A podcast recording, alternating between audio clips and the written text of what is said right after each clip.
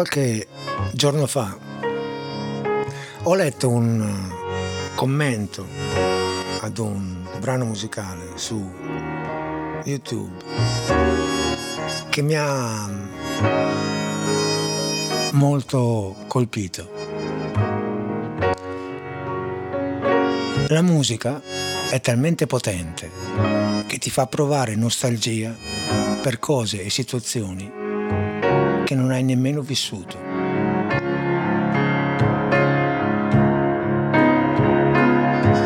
Ciao a tutti e benvenuti alla puntata numero 108 di Moliche d'Ascolto.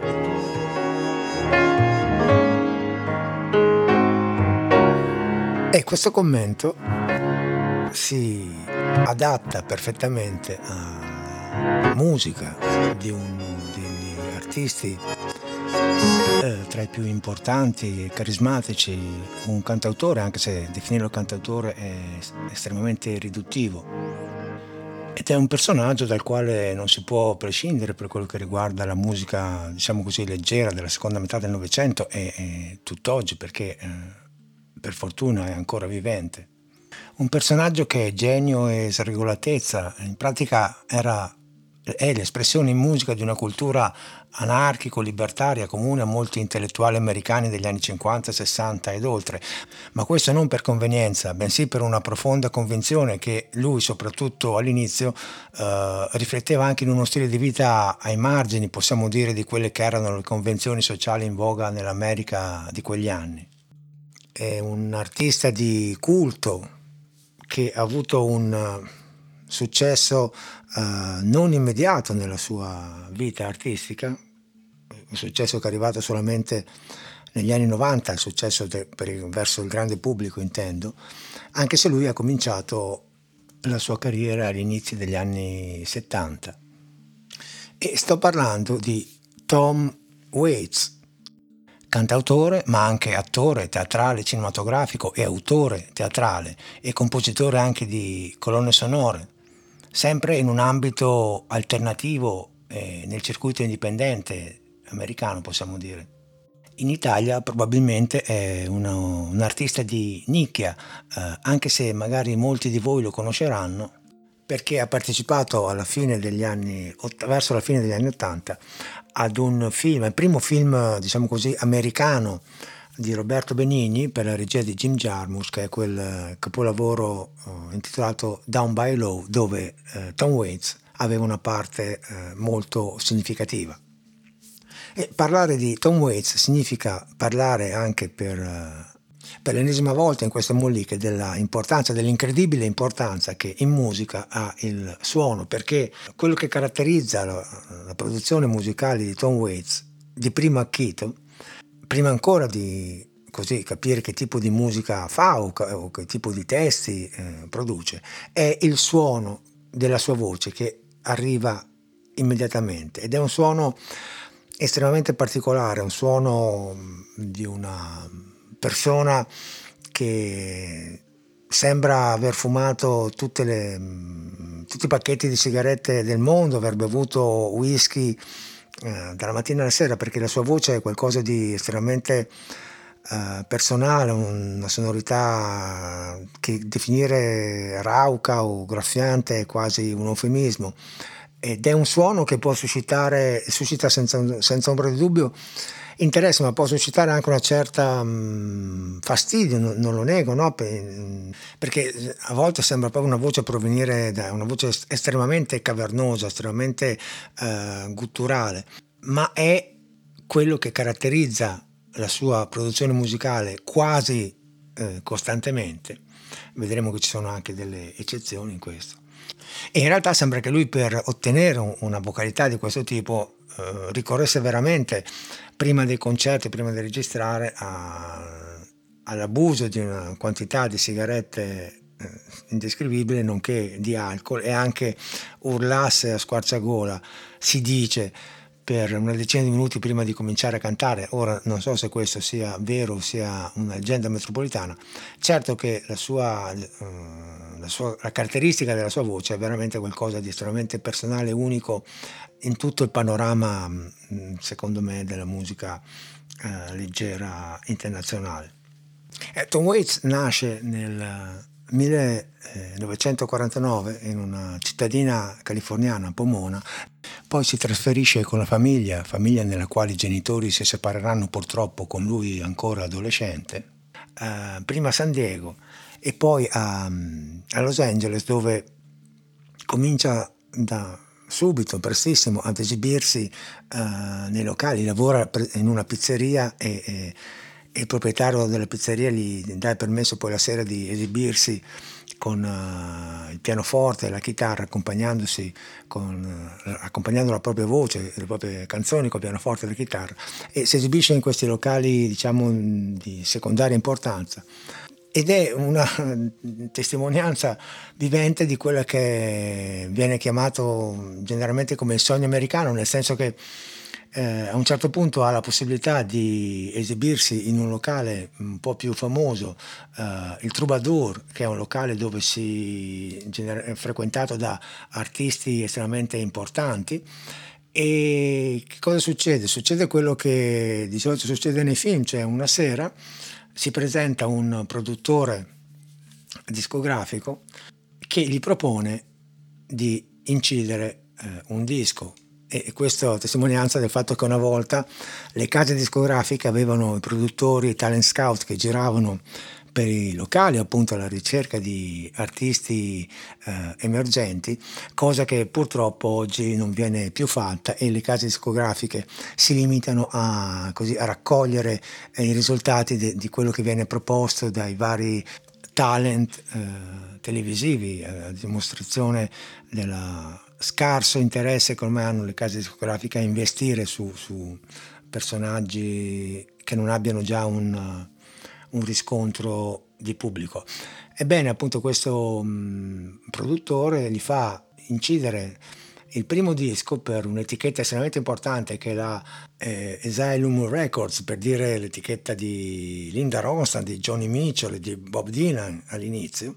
Eh, questo produttore appunto era David Geffen, è David Geffen, e nel 1973 venne prodotto il primo album di Tom Waits che si intitola Closing Time che non è certamente il suo più grande successo perché eh, diciamo che i suoi dischi più famosi, quelli universalmente più riconosciuti sono ad esempio Blue Valentine del 1978 oppure eh, il trittico del, degli anni 80 estremamente importante eh, Swordfish Trombones del 1983 o Rain Dogs del 1985 eh, Frank's Wild Years del 1987 ma questo suo primo album, che è appunto Closing Time, è quello di cui parleremo oggi per una serie di motivi. Uno di questi è che al suo interno c'è una canzone che è la traduzione in musica di quel eh, commento di cui vi parlavo uh, all'inizio. Intanto è singolare il fatto che un artista debuttante intitoli il suo primo album Closing Time, che vuol dire orario di chiusura. E già questo ti dà un po' l'idea del, del, del tipo. No? Poi c'è da dire che lui voleva che questo album si riversasse la musica che lui faceva dal vivo in quel periodo. E lui essenzialmente amava molto il jazz e le atmosfere intime, voce e pianoforte. E voleva che in questa produzione la componente jazz fosse quella più importante. Ma il produttore che gli fu affiancato eh, era in parte d'accordo con lui, ma voleva anche che fosse un disco più uh, folk magari anche con delle venature leggermente country, per cui ci fu un po' di così, eh, maretta per quello che riguarda la direzione da, da prendere. E il disco in realtà Uh, questo disco ha molte, molti sapori, ha sapori jazz, sapori country, ha sapori, ha sapori blues, ha sapori folk. E la qualità vocale di Tom Waits uh, è già perfettamente riconoscibile, molto personale, molto eh, calda, molto scura, ma non è ancora così rauca e così veramente graffiante come poi eh, sarà nei, nei, dischi successivi, per cui favorisce anche un avvicinamento diciamo, a questo artista un po' più soft. Ecco, una cosa da tenere presente e che poi diventerà estremamente importante man mano che ci addentreremo in questo album e soprattutto nel pezzo di cui voglio parlarvi in particolare, è che Tom Waits quando ha inciso questo disco aveva solamente 24 anni e questo rende le cose ancora più interessanti e fa veramente riflettere sulla maturità artistica del personaggio eh, come, che si evince dai testi. Il disco si apre con uno dei brani con più sapori country folk che si intitola Old 55 che è stato anche una delle canzoni mh, più di successo perché? Perché eh, è stato oggetto di una cover da parte di un gruppo molto famoso in quel periodo che faceva parte della stessa etichetta, gli Eagles. E, e pare che Tom Waits non fosse assolutamente contento di questo fatto e lui espresse questo malcontento e la sua dis- disapprovazione in una frase estremamente significativa perché disse gli Eagles sono emozionanti come vedere la vernice che si asciuga e i loro album sono ottimi per tenere la polvere lontano dal piatto del giradischi. Ora, al di là di questo giudizio estremamente tranchant, come si può dire, eh, in effetti se noi confrontiamo la uh, versione eh, originale di Tom Waits con la cover degli Eagles, forse potremmo renderci conto di quello che eh, veramente mh, intendeva Tom Waits quando ha espresso questo pensiero. E, e, questo è il brano introduttivo, il primo brano di uh, Closing Time, All 55. One, two,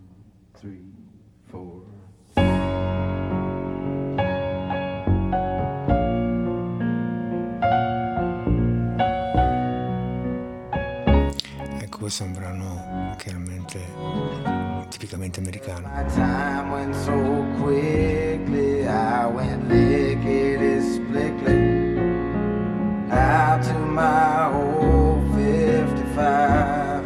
Però il suono della voce è estremamente interessante. Feeling so holy, God knows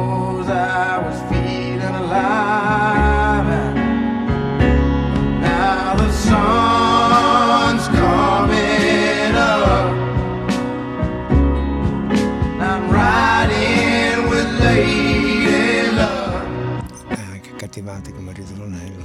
Freeway cars and trucks. Stars beginning to fade. Ecco, si può notare il, la sonorità generale, no? che è quasi una eh, eh, presa in, del suono in diretta, eh, enfatizzata dal conteggio che c'è all'inizio, che in realtà è un escamotage, nel senso che poteva tranquillamente non esserci, ma era per dare eh, quell'idea che Tom Waits voleva quasi di un disco eh, ripreso in diretta mentre il gruppo suona in un locale.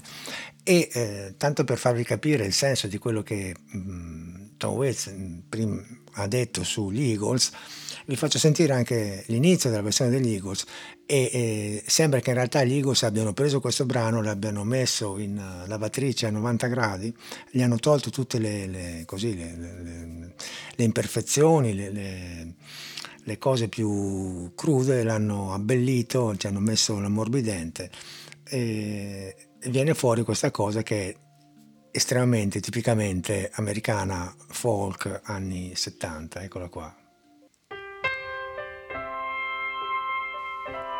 Ecco, notate già qua la sonorità molto più pulita, delicata, chitarra slide tipica americana. Well, so quickly, e questa vocalità che non c'entra niente con quella di Tom Waits, molto più delicata, molto più dolce. 55, poi quando entra l'inciso è veramente eccolo qua sentite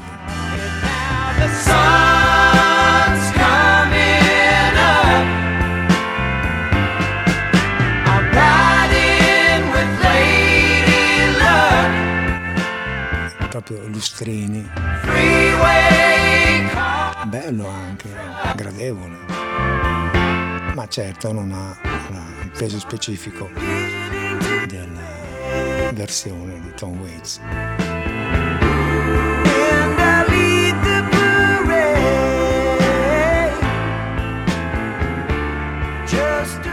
Anche perché c'è da dire che eh, il compito di fare le cover di, di, Brian, di Tom Waits veramente fa tremare eh, le vene ai polsi, come si dice, perché quasi sempre eh, le cover non reggono il confronto con l'originale.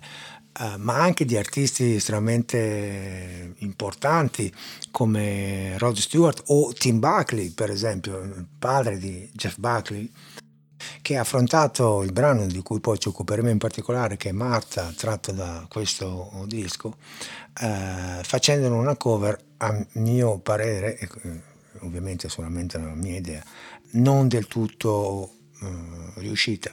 E ovviamente una grossa parte, eh, già in, queste, in questo album, in queste canzoni, hanno chiaramente le liriche, i testi, che testimoniano la profondità di, di pensiero e di sentimenti uh, di Tom Waits pur in una così eh, giovane età e uno dei più significativi è quello di I hope I don't fall in love with you, cioè spero di non innamorarmi di te.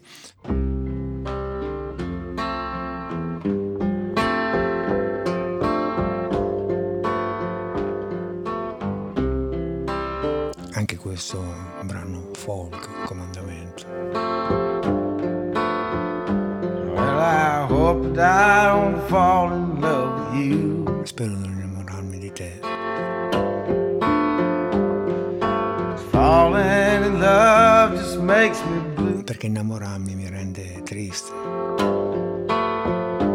Well, the music plays and you display your heart for suona la musica e tu mi apri il tuo cuore. Ho una birra in mano e ti sento chiamarmi e spero di non innamorarmi di te.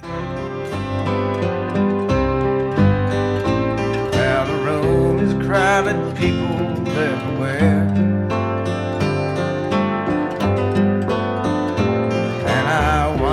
Should I offer?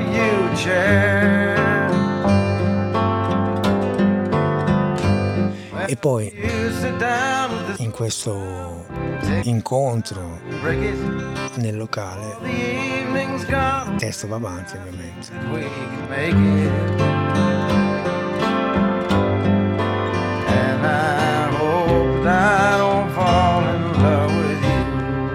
E vedo che sei sola come me. E mi giro a guardarti, tu mi guardi a tua volta e il ragazzo con cui stai si è alzato e se n'è andato via e la sedia accanto a te è libera e spero che tu non ti innamori di me. E poi sempre andando avanti verso la fine. È l'ora di chiusura, la musica si sta spegnendo. L'ultima chiamata per un drink Beh, mi giro a guardarti e non ti trovo da nessuna parte. Cerco la tua faccia perduta, immagino che farò un altro giro e penso di essermi appena innamorato di te. I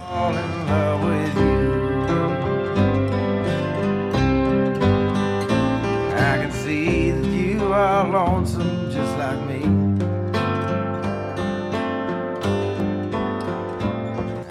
Ecco, come dicevo prima, nel disco sono presenti anche molti brani più jazzy, come Midnight Lullaby o Ice Cream Man o Little Trip to Heaven o lo stesso Closing Time che è la uh, title track. Volevo farvi sentire un pezzo di un brano di questo tipo, eh, così per but- mm, buttarvi proprio nell'atmosfera di un locale fumoso della Los Angeles dell'inizio degli anni 70 il brano si intitola Virginia Avenue ed è tipicamente jazzy con anche una tromba con la sordina che ricorda un po' la sonorità di Miles Davis. Un pezzo è questo.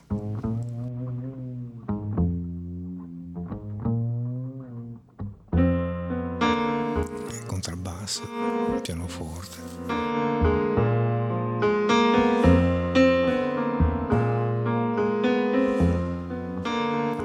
molto presente qua.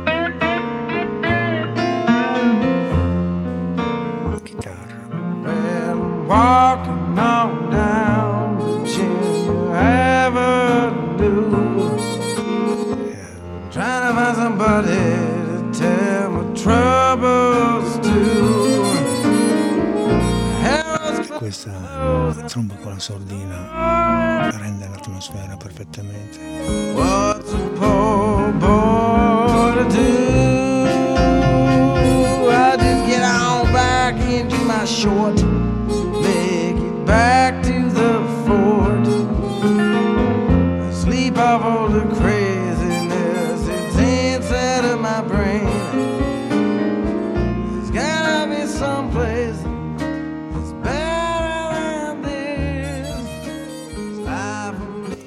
Questo disco sono presenti anche eh, due brani, solo, praticamente quasi solamente con voce pianoforte.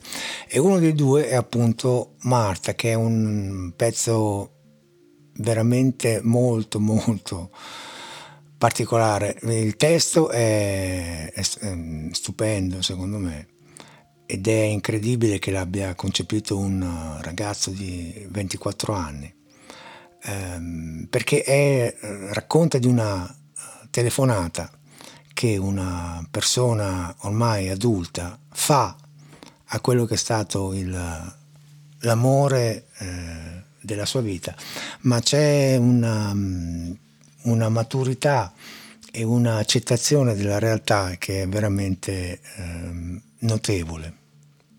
All'inizio comincia così, dice operatore, centralino praticamente, eh, vorrei un numero, sono passati così tanti anni, ricorderà la mia voce mentre io combatto le lacrime. Hello, hello, è Marta? Questo è, io sono il vecchio Tom Frost e sto chiamando da molto lontano e non ti preoccupare per il costo della chiamata perché sapete che in America si poteva addebitare eh, il costo al destinatario. Eh, sono passati 40 anni o più uh, Marta ti prego ricordati. E potremo anche incontrarsi per un caffè dove parleremo di tutto. E qua è assurdo perché in realtà si chiama da lunga distanza impossibile che si possano incontrare per un caffè. E poi c'è il ritornello che dice e quelli erano i giorni delle rose delle poesie e della prosa. E, e Marta tutto quello che io avevo eri tu e tutto quello che tu avevi eh, ero io.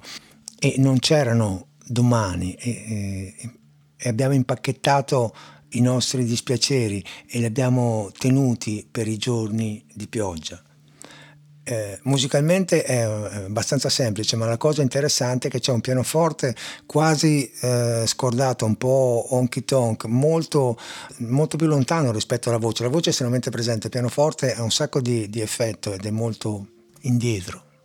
E poi il tocco di classe, musicalmente parlando, è che nel ritornello per enfatizzare il testo, che è un po' il momento dei ricordi più belli, il colpo basso che tira Tom Waits all'ascoltatore è che il brano diventa quasi uh, un valzer che fa viaggiare i ricordi e eh, l'inizio del brano è questo.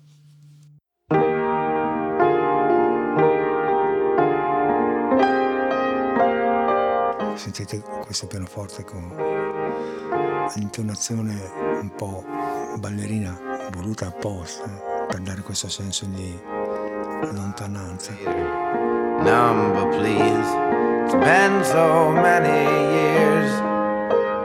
She remember my old voice while I fight the tears. E qua quello che fa tutto il timbro della voce. Oh, low, there is this Martha, this is old Tom Frost. And I am calling long distance. Don't worry about the cost. Cause it's been 40 years or more now. Martha, please recall. Meet me out for coffee. Where we'll talk about. E qua diventa quasi un valzer nell'inciso, eccolo qua. Those were days of roses.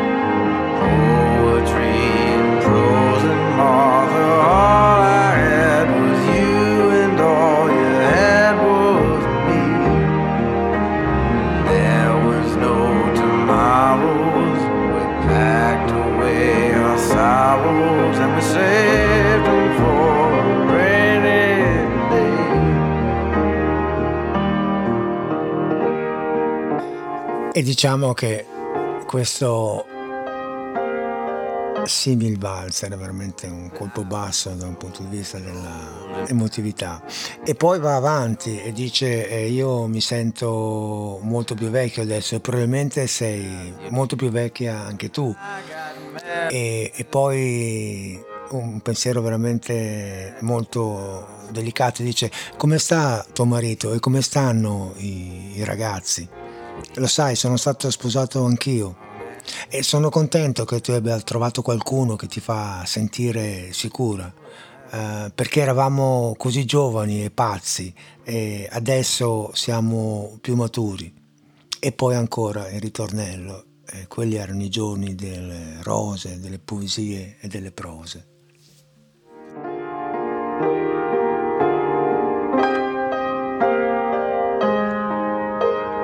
I feel so much older now. And you're much older too. How's the husband? And how's your kids? You know that I got married too. Lucky that you found someone to make you feel secure. Cause we were all so young and foolish, and now we are